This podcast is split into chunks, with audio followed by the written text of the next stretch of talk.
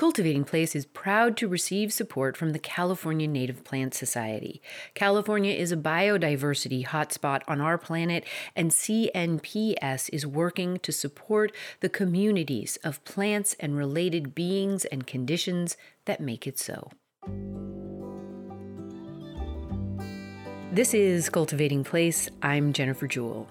In honor of our upcoming Mother's Day celebration across the U.S., I am so pleased to be in conversation today with David Rawle, the founder and visionary behind Theodora Park, a public park designed and cared for in a way that is reminiscent of the very best of private gardens.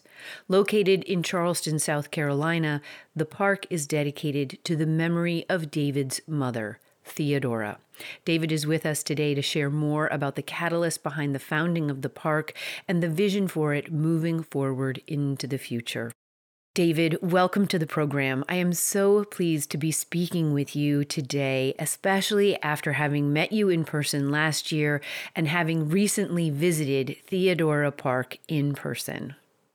Thank you very much. It's an honor to be on your program, and it was a great honor to have you see Theodora Park in person. Give us, in as distilled a version as possible, why gardens matter in your life today, based on your whole history, which we're going to go through. But today, what is your relationship with plants and gardens right now? Well, very simply, they enrich my life. They engage all of my senses. And I love that there's always something new to discover. And I think that is borne out in the story we are going to dive into now. Before we get to the founding of this beautiful urban space in downtown Charleston, uh, dedicated by you and your family and uh, community of people in 2015, I want to go back a little bit. Tell me a little bit more about the people and places and plants that grew you into a human for whom not only spending time and resources on a public park, but also dedicating that to your mother would become important uh, symbolically and spiritually. Well, I can't remember a time when I didn't have a relationship with plants. I grew up, I was born in Boston, and I grew up first in Andover, Massachusetts, where we had a little garden in the back during the war. We had a, a patch of rhubarb and asparagus, and we had a little goat, and had made our own milk, and, and everything was right there. And and then when we moved to Connecticut, and when I was six, uh, we had gardens there. My mother was very involved in her garden out there every day with. Uh, cutting it, flowers and growing vegetables, flowers, all kinds of stuff. We had, you know, the crocuses, the lilies of the valleys, the daffodils, and the and on and marigolds and morning glories and dahlias and delphinium and, and, lots of vegetables. And I remember pulling those vegetables out of the earth and, and, and, you know smelling the dirt right against them. And it was just a part of our lives. So it's always been something that interests me and has uh, really nourished me. As you went along in your arc of life from childhood in Connecticut to an adult in Charleston, take us on that path and perhaps add to that path any particular plants or gardens that pay, became important to you as you were growing into the adult you would become? Well, I think that what happened to me serendipitously was I would occasionally visit friends in the South. And I loved their gardens because there was something so romantic about them. Uh, things, the camellias and oh, the gardenias. I thought gardenias were the absolute most romantic thing in the world. And I, I always saw the South as sort of a fantasy place because we had the seasons in New England we had all that cold and all those dark days. And, and I just loved the vitality of, of the Southern garden. And so I think that had always been in the back of my mind as I as I grew up. And I, I went to school in the Northeast. I went to Harvard and Harvard Business School. And after getting out of business school, I uh, was in the broadcasting business before I developed a company in the marketing communications business that I then uh, went down to South Carolina to help my business school roommate on a project uh, in 1974, and and I ended up uh, uh, staying for for two reasons. One was the opportunity to grow my business and and be in this beautiful historic place, but but the the uh, the other was the opportunity to make a difference in this place because the period during which I've lived in Charleston from the mid 70s on was an era when uh, a man named Joe Riley was mayor of Charleston. And I was very involved with all of his initiatives to really take Charleston out of the old times into the new times. And he was hugely successful in that. And many of those initiatives had to do with green spaces and parks, something he's been a champion of. Um, he, during his time, uh, uh, added 100 parks uh, to the city, he improved 120 parks. He uh, added over 2,200 acres of parkland to uh, the city so that he, you know, he, that was that was an opportunity for me to not only see uh, a person who was engaged in the public sphere so successfully, but also to see what green spaces could do and, and interestingly, as I thought about the project in which I became involved, um, some of the skills that I'd learned in marketing in terms of understanding human behavior could be applied to helping create a park that would be really res- uh, something that people would want to be in. You spend your long, long year career I don't know, do the math, David. How many years were you? Forever. Yeah.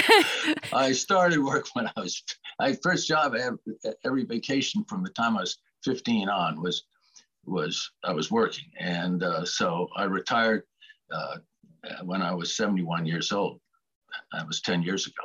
And so fast forward us to a little bit more about the beginnings of Theodora Park, where it's located, why you were familiar with it, and how this seed of an idea germinated in your brain um, to to kind of shepherd and almost midwife this little piece of neglected and forgotten property into Theodora Park?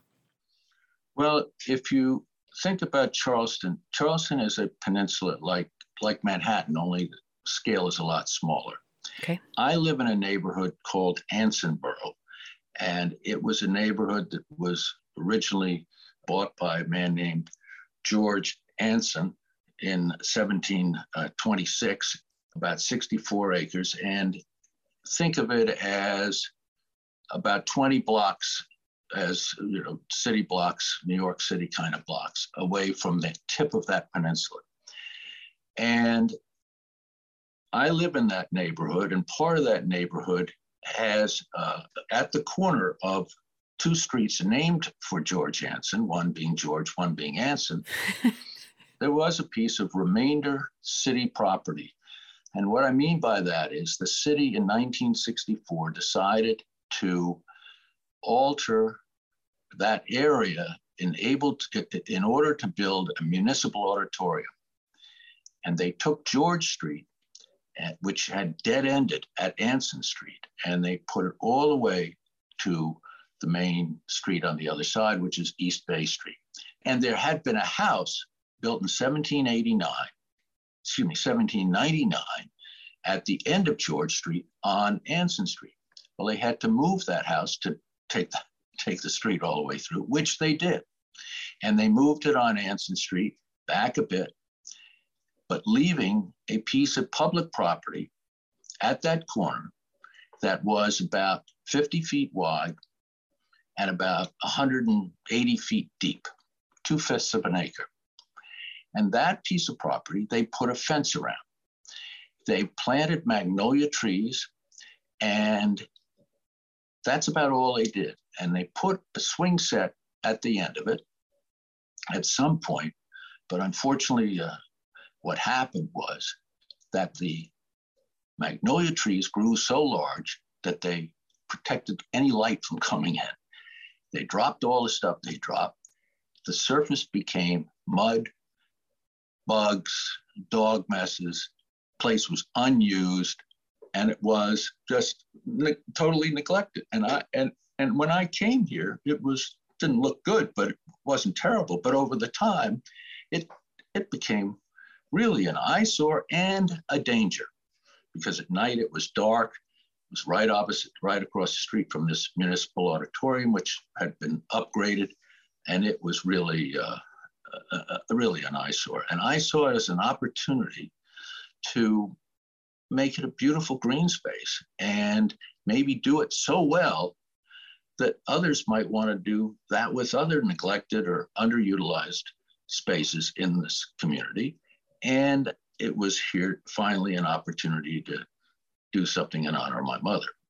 I would love for you to describe your mom, describe her work and role in in our world, and um, describe earlier attempts that you and your uh, siblings. Is it just one sister? Yes, I just have one sister.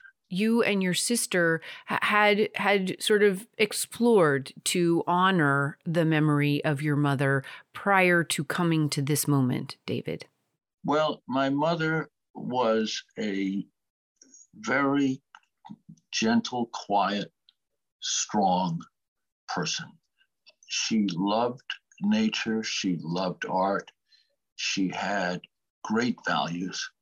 Uh, she was a, a person you couldn't help but admire. She was a very giving person, and she volunteered in our local hospital in Connecticut for, I think, 32 or three years. And her role there every day was to sit at a desk that people came to in the morning or all day and ask where to go or how to do this or what, you know, just a simple information desk. But she was the entry point. She was the person who made you feel comfortable, at peace, just to, lowered your anxiety and helped you get on your way so after she died in 1985, my sister and I went to the hospital and, and, and we thought it'd be wonderful to have uh, in perpetuity a vase, a little small vase of flowers on that desk uh, that would, you know, do what flowers do, make people feel good. And, uh, and that would be a way to honor our mother. Maybe there'd be a little plaque there, but we didn't really care about that so much as we did about having the flowers and, and being able to honor her. And the hospital said, we're not very interested in that. So that was that has always been on my mind as a uh, mission unaccomplished. And so this park provided an opportunity to try to write that. And I must say that one of the great inspirations to me for that is Paley Park in New York, which is still, after all these years, and it was built in the 60s, is arguably, I think, the best pocket park in this country.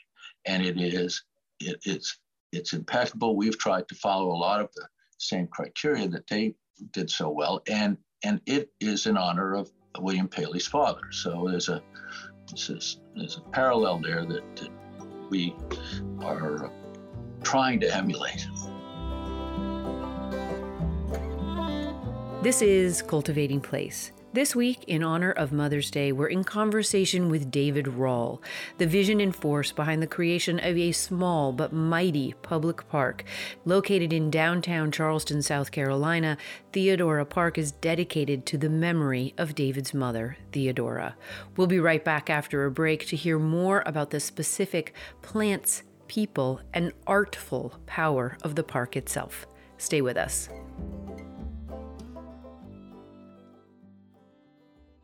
Cultivating Place is made possible in part by the California Native Plant Society, on a mission to support California's native plants and places using both head and heart. Of the Society's many programs and publications of note, one I am so excited about as the growing season gets underway is their newest program, Bloom California. This campaign aims to increase native plant awareness, appreciation, and most importantly, planting across the state, transforming our gardens, parks, business fronts, and beyond into native plant habitats. Over 85 nurseries across California have partnered to offer you Bloom California native plants.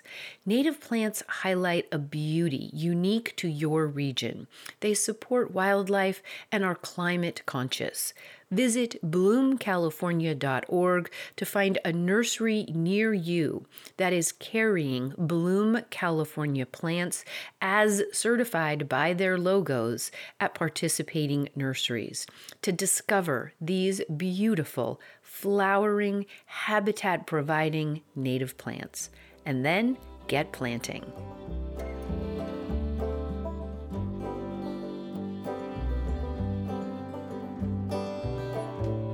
Hey, it's Jennifer. When I think of the word mothering, I certainly see and miss my own mother in my mind's eye and in my heart. But I also think of all of the souls, human and geospatial, that have grown me up more fully, that have mothered me. They have all contributed to my growth and supported that growth along the way. With that in mind, I want to thank every person who contributes to the support and growth of Cultivating Place. In the second half of 2021 and the first part of 2022, that includes Flora, Adriana, Amy, Andrew, Amanda, Beth Ann, Karen, Charlotte, Chad, Cherise, Claire, Mary Pat, C. Petty, Claire, Donna, Ellen, Gwen, Erica, Evelyn, Frank, Fielding, Gus, David, Hugh, Kim, Camilla, Jan, Janice, Josh, Karen, Kate, Kathleen, Karen, Christy, Leslie, Laura, Libby, Lily, Lillian, Linda, Liz, Jason, Maria, Marcia, Marcy, Donald, Maggie, Marnie, Mary, Maureen, Mary, Melissa, Kathy, Mary, Mary, Nancy, Pamela, Paige, Paula, Peggy, Penn, Perla,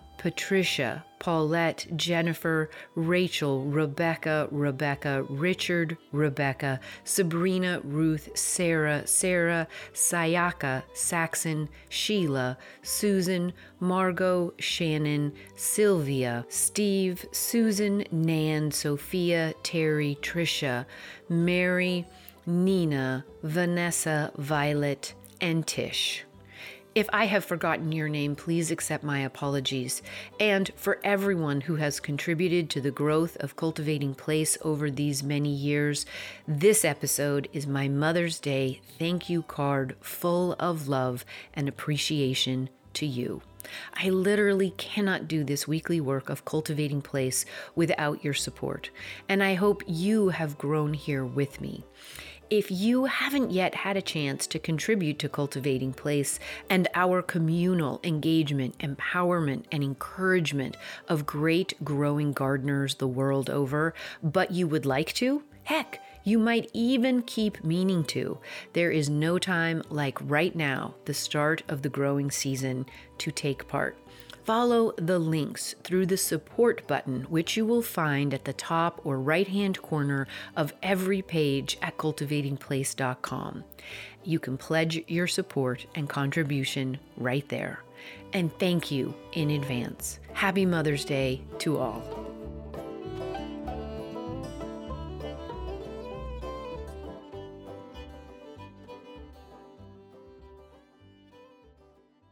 We're back now to our Mother's Day special in conversation with David Rawle, a longtime community member of Charleston, South Carolina, who, along with his wife Carol, spearheaded the crafting and care of a small public urban space dedicated in honor of David's mother, Theodora. The park was opened in 2015 after years of planning and preparing. As we come back, David shares more about the specifics of the design, installation, and planting. I think the important thing in any project, anything you do in life, is to be intentional about it. What is it you're trying to do? And what we're trying to do is create a place that does reflect the personal quality, the, the handmade quality of a great private garden, but make it, as my wife likes to say, free and open to the public.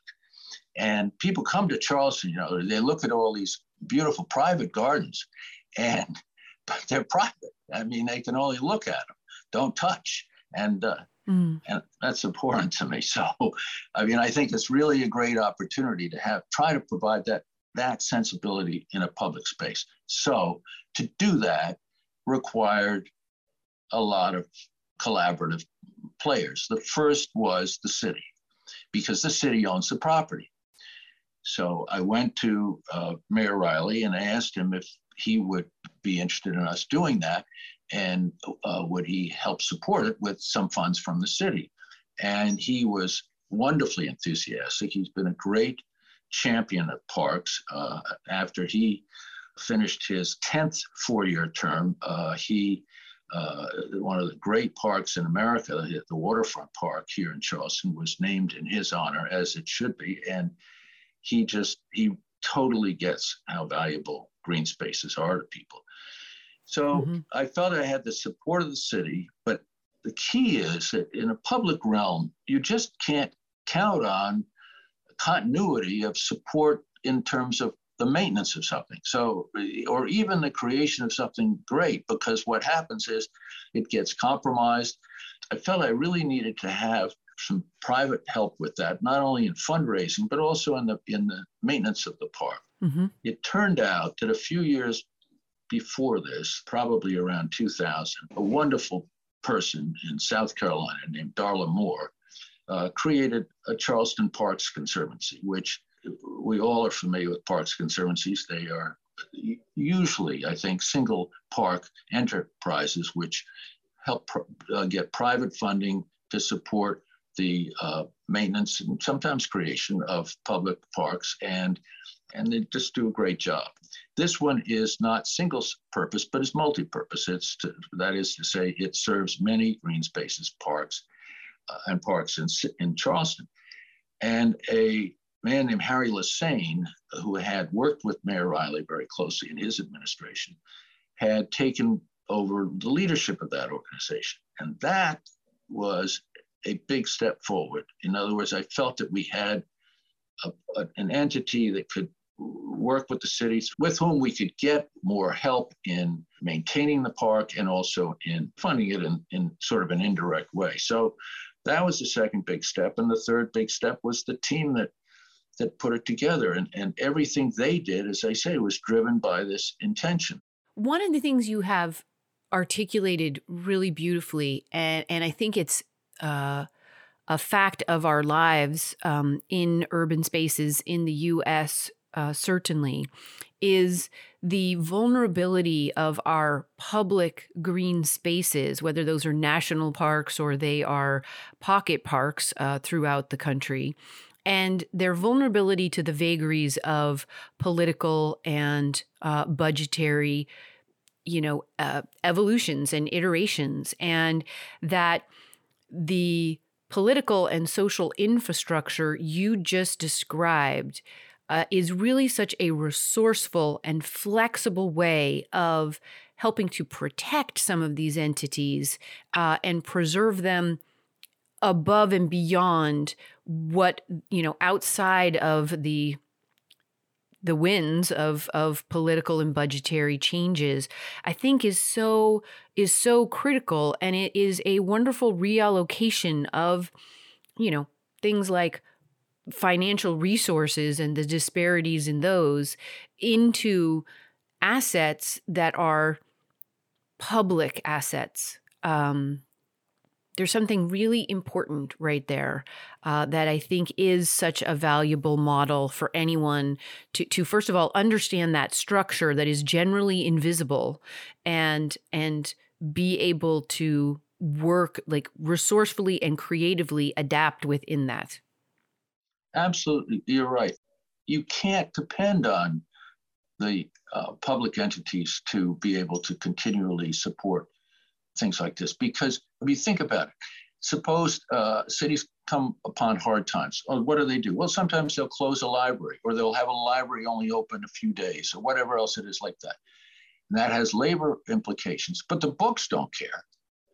But try telling a plant, uh, we can only water you now uh, once every two weeks, and right. fertilizer is not on the budget, and uh, pruning, uh, I'm sorry, I just can't do it. So what are you going to have then? You're going to have just boring, uninteresting green spaces. So you've got to make certain that regardless of economic ups and downs, regardless of political ups and downs, where where leadership comes in and says, you know, we're gonna we want to build something else or we want to do something else, you've got to protect it. And I think we have a responsibility. Those of us who love plants, green spaces, flowers, we have a responsibility not just to make our own beautiful spaces, but to share the love, get involved with, support, and contribute to, in any way we can, the public realm. Yay, bravo. I, I could not agree with you more. I want to dig a little deeper into not just creating spaces that um, are, you know, well and consistently cared for, but your vision for having a park with private level design and details. Why was that important to you, David? Why was why was not a simple, you know, all surfaces easy tread, whatever, you know, generic model public park. Why was that not enough for you? Well, I don't think it's ever worth doing anything that isn't done right.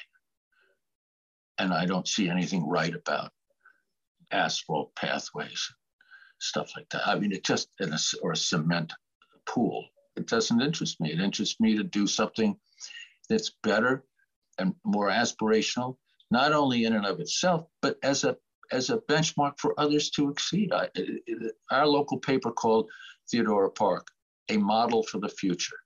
Well, great. I can't wait for there to be more innovative parks, whatever else it is. But but you just you got to do it right or don't do it. And and and and otherwise, what's the point? And go back to the intention. If the intention is to create a great space that has a feeling of a private thing, well, that's not going to be that's not going to be an asphalt uh, pathway. So you look at every aspect of this park. It is more distinctive than that, and it has much more of a personal feel and therefore much more of a, personal enjoyment. I walked in there this morning. and There's a there's a man sitting there. He's he's got his he's got his computer. He's got a chair that he moved, a chair and table moved just where he wants it in the shade. He's got his another chair that he's got his his uh, backpack on. He's got a scooter there. He's I mean he is so set up there. It's fabulous. It's just fabulous. And that's what happens. Right. I want to now really dive into the layout and the design and the details of this beautiful little pocket park. Describe to us the layout of the park. Remind us of the the size and then give us a little bit of like where these the exposures are and, and how the ultimate uh, design unfolds as you walk across it. Well, as I as I said, it's a rectangle at a at an intersection. So imagine that there are two uh, long sides, mm-hmm. and one long side is along a street, George Street, and that side has three live oak trees and a bed of Confederate jasmine beneath them. So you can you can see right through that into the park. The other long side is an interior side that has the back side of that 1799 brick house as its backdrop, which is beautiful, beautiful old brick, and, and then the back part of that property. And it is planted with a dozen palmetto trees, which are state tree here, which is beautiful and you know uh, palm tree, but very high, and three of the remaining uh, magnolia trees uh, toward the back. And underneath those trees are rows of sasanqua and camellia interspersed uh, with a, a, bed of holly fern beneath them. All of this is, is this is all pretty simple, you know, clean design. Mm-hmm. So there are those two long edges. The, the short edges, the long edges are about 180 feet long, short edges about 50 feet wide. So the short edge that's on the street has now five saucer magnolia trees, which are gorgeous, wonderful color. And again, ability to see through into the park. It has azaleas, it has three different kinds of azaleas, and it has a bed of holly fern beneath that. On the other end, the other short end, which faces a, a, a wall, a brick wall that, uh, uh, that leads to the next property, that has five red maples. Boy, are they beautiful. The end of the that red color. Oh my gosh, it is just like, are you kidding? And a whole uh, bed of azaleas underneath those those uh, red maples. Then the centerpiece of the park is a 32 foot long fountain pool that has 370 12 by 12 inch handmade tiles by the ceramic artist Paul Heroux.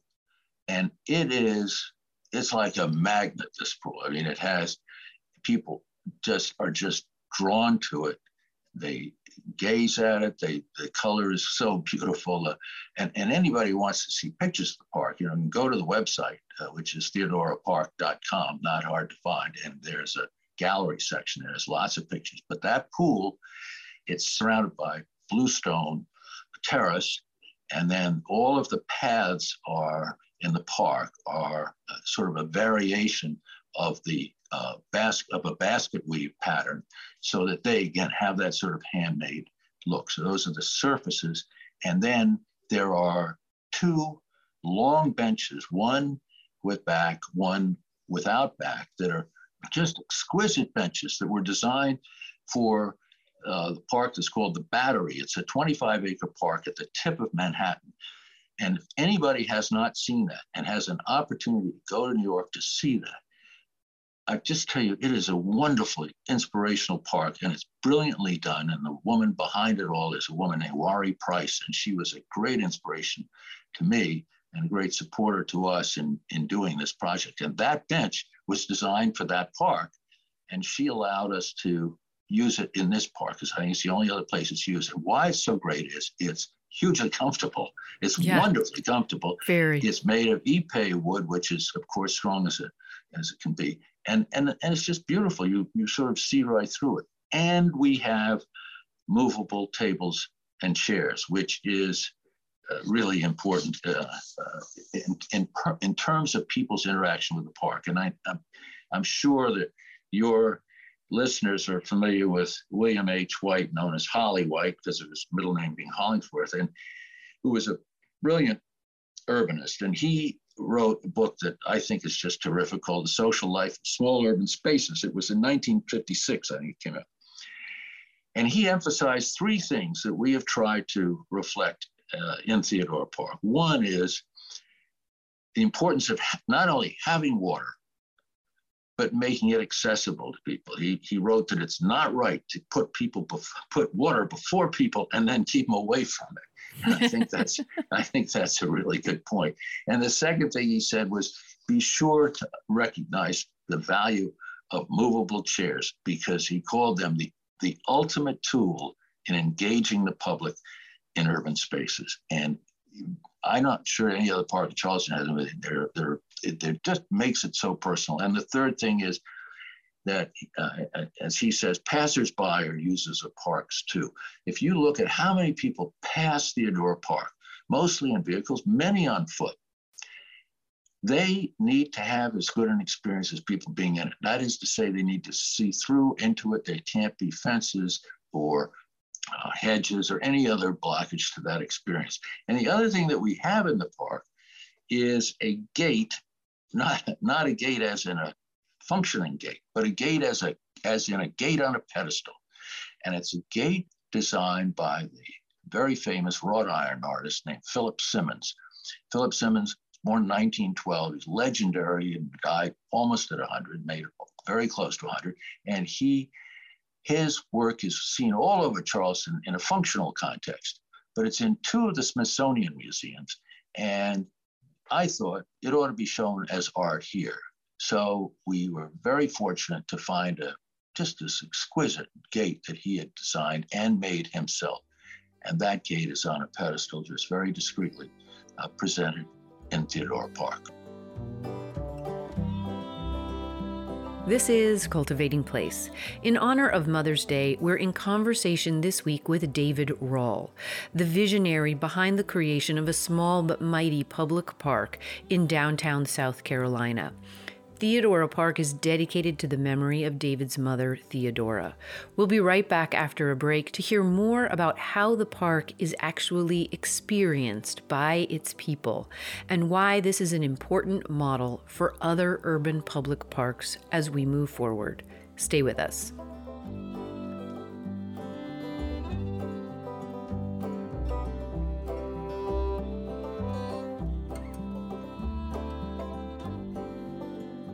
Hey, it's Jennifer. In thinking about this model of public park, as shown and illustrated by Theodora Park, I am hearing echoes of our conversation of two weeks ago with Dee Dee and John of the National Association for Olmsted Parks and the Audubon Society, respectively, and their work reviving not just Olmsted parks across the country, but any and all parks.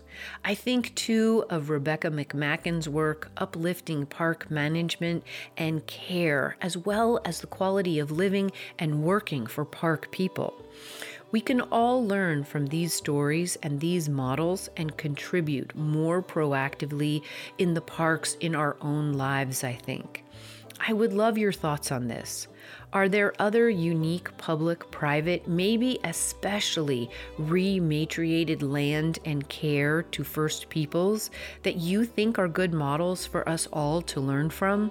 If so, send me the names of these parks or lands and peoples and how they became or are becoming even more beautifully stewarded and welcoming places for all. You know how. Send me a comment on Instagram cultivating underscore place, or send me an email cultivatingplace at gmail.com.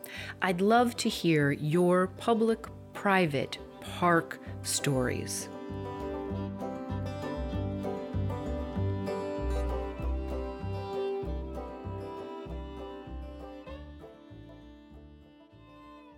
We're back now to our Mother's Day special in conversation with David Rawle, who spearheaded the crafting and care of a small park in downtown Charleston, South Carolina.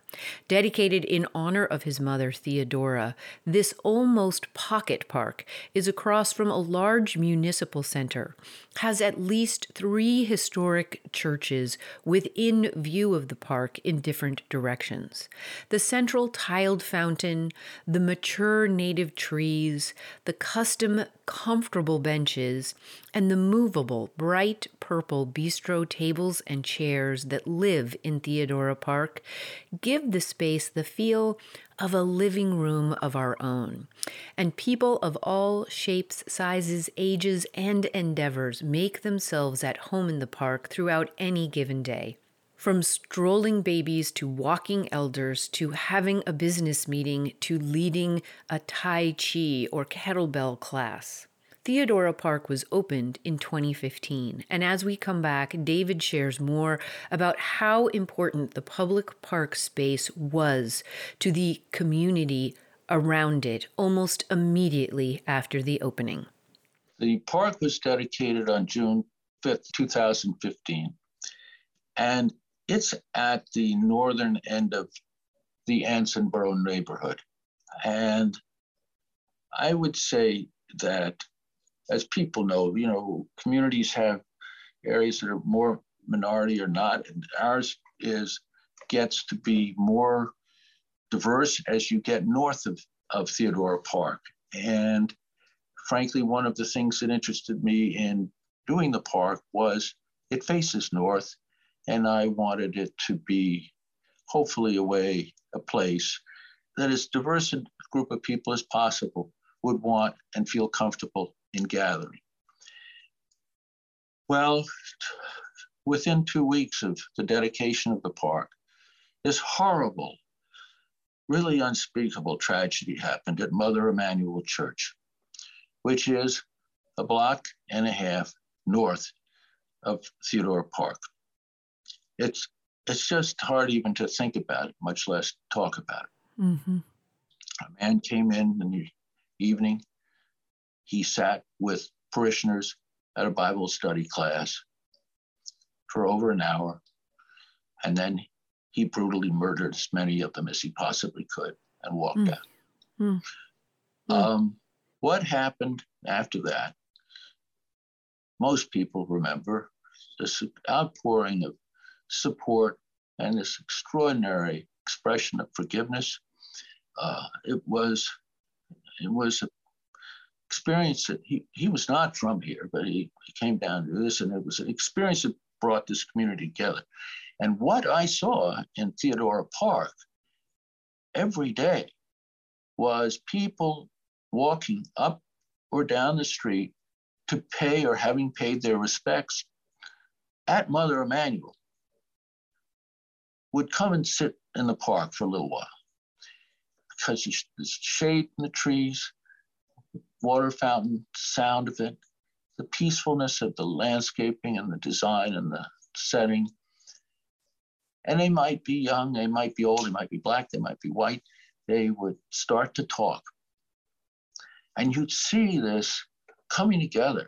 And it was it was just wonderful. And that's uh, it, to me, if if that had been the end, it would have been all worthwhile. And I cannot tell you how much that would have meant to my mother. Yeah. She would love that. She would not like that her name is on park. She's she just wouldn't want the attention. But she would love that moment. And I, you know, I I think about how you described your mother. I think about those good humans in our world that sit in spaces like the entrance ways of hospitals and they welcome and they make comfortable anyone who walks through that door in in probably one of the worst moments or, or days or weeks of their lives and they are remarkable humans and then i think about the the healing and welcome and embrace that well cared for public green spaces also afford. And there is this beautiful parallel between your mother in her role and this little park in its role and what we what we value and uplift in our world. And I would love to see that vase of flowers on her desk in the hospital in Connecticut, but this is so much more and serves that same beautiful green gift of welcome and embrace.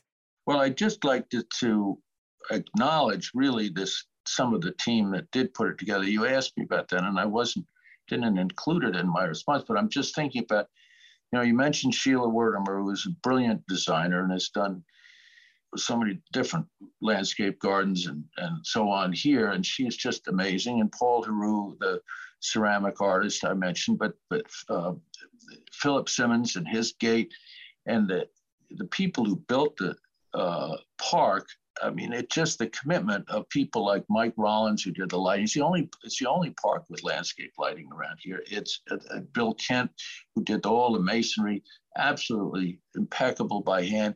The Aqua Blue pool people, you know, you think about people who put in swimming pools. The last thing they'd want to do is put handmade tiles together, which are each one measures a little bit differently. And I got to tell you, the guys who worked on that they loved it because they loved the challenge. They loved making something special and something so good. And Chris Gustin, who's a ceramicist with whom Paul Heroux worked. I mean, I could go on and on. There are so many people who were so generous with their time and their talent because they wanted to make a difference. Yeah. Yeah.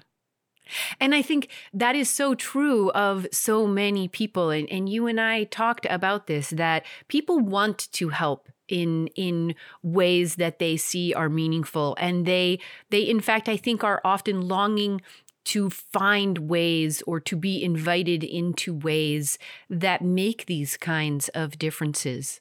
Uh, and you, had mentioned to me, you know, how many of them either waived their fees or halved their fees or just contributed their portion of this park uh, in this effort to to realize the vision. And since the opening, you know, I mean, you think about these last few years, David, and that park has been able to uh, invite and welcome and embrace and comfort in so many unforeseeable circumstances and times in our world.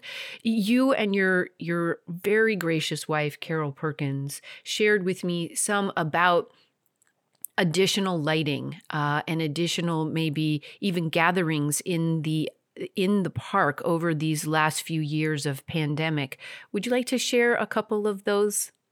Well, first of all, we're the only small park with holiday lighting, and and I went to Mike Rollins, who designed the landscape lighting, at, right at the very beginning, and I said, "Look, let's do something really beautiful at, at the holiday time. It's just such a great time." And he created these lights that are in no other park. They're, it's a combination of things. One is these these laser lights that they're up in the trees, and what they do is they throw down these little red, green, and blue dots on the, or looks almost like dots on the surface, on the water, on the tiles, on the on the bluestone brick and everything, and it's just like jewels, you know, uh, confetti, confetti of yeah. jewels, and and kids come in and they try to pick them up off the off of the flags, and I mean it's just beautiful. And then he has some lights, these multicolored lights from Italy that are really are unique. Again, unique here. I've never seen them anywhere else. He said that nowhere else. So I said to him in, in 2020 because of the you know real challenges of how people had gone in the pandemic. He said, let's do something special.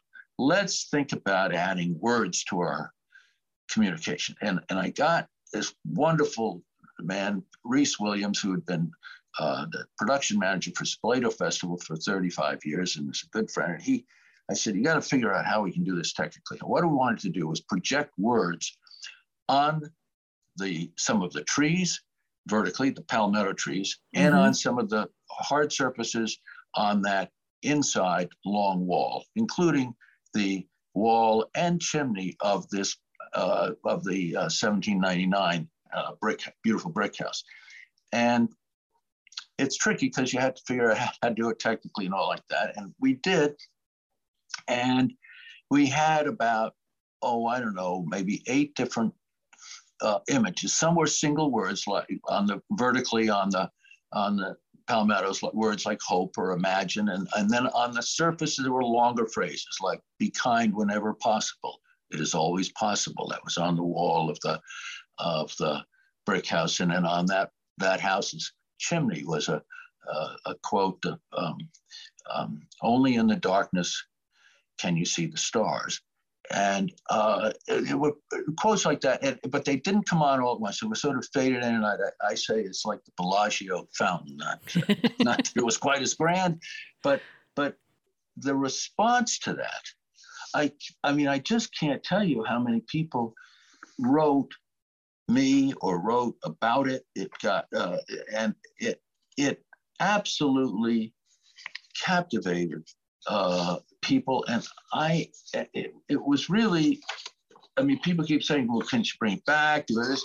I don't, I don't think it's very ambitious project, but I, it's people wrote that they, uh, I hear somebody wrote me about, oh, that hope is indeed the saving grace for all those who are persecuted or beaten down or marginalized. It's a hard thing to maintain, but steadies our course. You've done a wondrous thing with this park, not only as a tribute to your mother, but as a beacon for the rest of us, one that keeps hope alive in all of our hearts. And this eight year old child who loved it, one night she was just in awe and she walked up to me and looked up at me and she said, I wish your mother could see this. And it was just so sweet. Mm. Mm. You know, in in this uh, year of 2022, it is the seventh year of Theodora Park, uh, adding welcome and respite uh, to the city of Charleston and any visitors to it. Is there anything you would like to add about the importance of this kind of gardened green space in our world, David? Well, I think it's just so important for the private sector to get involved with the public realm. And I've seen so much of an impact that this small space has. And I think if anybody had any kind of interest in doing that, they can and should pursue it. I mean, your listeners know better than anybody how powerful plants and green spaces are and can be. And we all know now what the health benefits are. It's been measured so many different ways, and we've all experienced it these, particularly these last couple of years. But I would urge people to, to really consider small, underutilized spaces. It, you know, that's where the running room is. There aren't going to be that many more millennial parks or whatever else it is. It, it, it's these little small interstices where you can really make a difference, and you can make a difference for not a fortune. And always have a clear intention. I think that's critical in anything we do in life, but especially in, in something that is designed. And obviously, the public private collaboration is, is so important. So is having a great team. And my favorite quote is know or listen to those who know. And I think that I was very fortunate in listening to people like my good friend John Alschuler, who headed the Highline board, and Warrie Price, and, and so many others. Uh, you got to you got to plan for the future, and, and and that means don't just raise money to create something. You've got to have money to maintain it. And you've got to have thought through what happens if whoever is now maintaining it or whatever else it is has a problem. What are you going to do about it? You've got to You've really got to think uh, what Mayor Riley used to say is put the 50 year or 100 year rule against it. What's it going to be like in 50 years? What's it going to be like in 100 years? And I think that's really important. I'm a strong believer that money follows ideas and you should, you know, just pursue what you think is right, get enough to not only create it, but also sustain it. And always, always commit to excellence. Why, why, why would be involved with something that you didn't think was going to be excellent and just never settle and never give up. But it's just it's just so important. And last year during the or one of the years, I guess 2020 during the pandemic, we posted on Instagram every couple of days a quote about nature and the value of it. Uh, not that anybody needed to know about, it, but it was just a way of reinforcing what we all know. And I was I was looking through them last night, and and it's one is uh, nature brings solace to all of our troubles. And I, was saying we all have a lot of troubles, but just think of the person who wrote that was Anne Frank. And, and it, this, is a, this is a person who died at age 16, and that they could be so perceptive and, and be faced with all she was faced to, to, to articulate that nature brings solace to all our troubles. So those of us who love nature, love flowers, love plants, and, and have cultivated them for ourselves, and are so grateful that we're able to do so, I think where the real running room is, is to share with others. Carol and I were in, in Sweden a few years ago. We saw this painting in the Modern Museum in Stockholm. And it, it was a sort of only had words on it. It said, Do you want to live temporarily or permanently? And I think the way to live permanently is to make a difference. And a good way to make a difference is to enhance the public realm with what we all love, which is the beauty of nature, flowers, plants, and gardening. Thank you very much for being a guest on the program today. It is such a pleasure to share this story of this beautiful park forward. Likewise. You're terrific, really terrific. Bye bye, Jennifer. David Rawle is the founder and force, with his wife Carol, behind Theodora Park, a public park designed, cared for, and maintained in a way that is reminiscent of the very best of private gardens. Located in downtown Charleston, South Carolina, Theodora Park is dedicated to the memory of David's mother, Theodora. Happy Mother's Day to all mothering souls and spaces. May all of our gardens, public and private, be welcoming, nurturing, shall we say mothering, places for all. Join us again next week when we're joined by Madeline DeVries Hooper and Jeff Hughes, creator of the PBS series Garden Fit based on the truth we all know in our bones and muscles that gardening is, in fact, a full contact sport and religion. Madeline and Jeff will share skills that keep us gardeners gardening more comfortably for years to come. They will help us to get and stay garden fit. Listen in next week.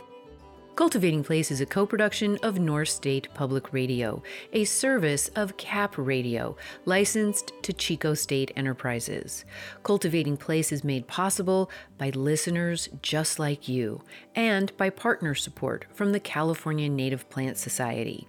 For more information and many great images and links to Theodora Park in Charleston, head on over to cultivatingplace.com and look for this week's show notes under the podcast tab. That's all at cultivatingplace.com. The Cultivating Place team includes producer and engineer Matt Fiddler with tech and web support from Angel Haracha. We're based on the traditional and present homelands of the Mechoopda Indian tribe of the Chico Rancheria. Original theme music is by Ma Muse, accompanied by Joe Craven and Sam Bevan. Cultivating Place is distributed nationally by PRX. Public Radio Exchange. Until next week, enjoy the cultivation of your place. I'm Jennifer Jewell.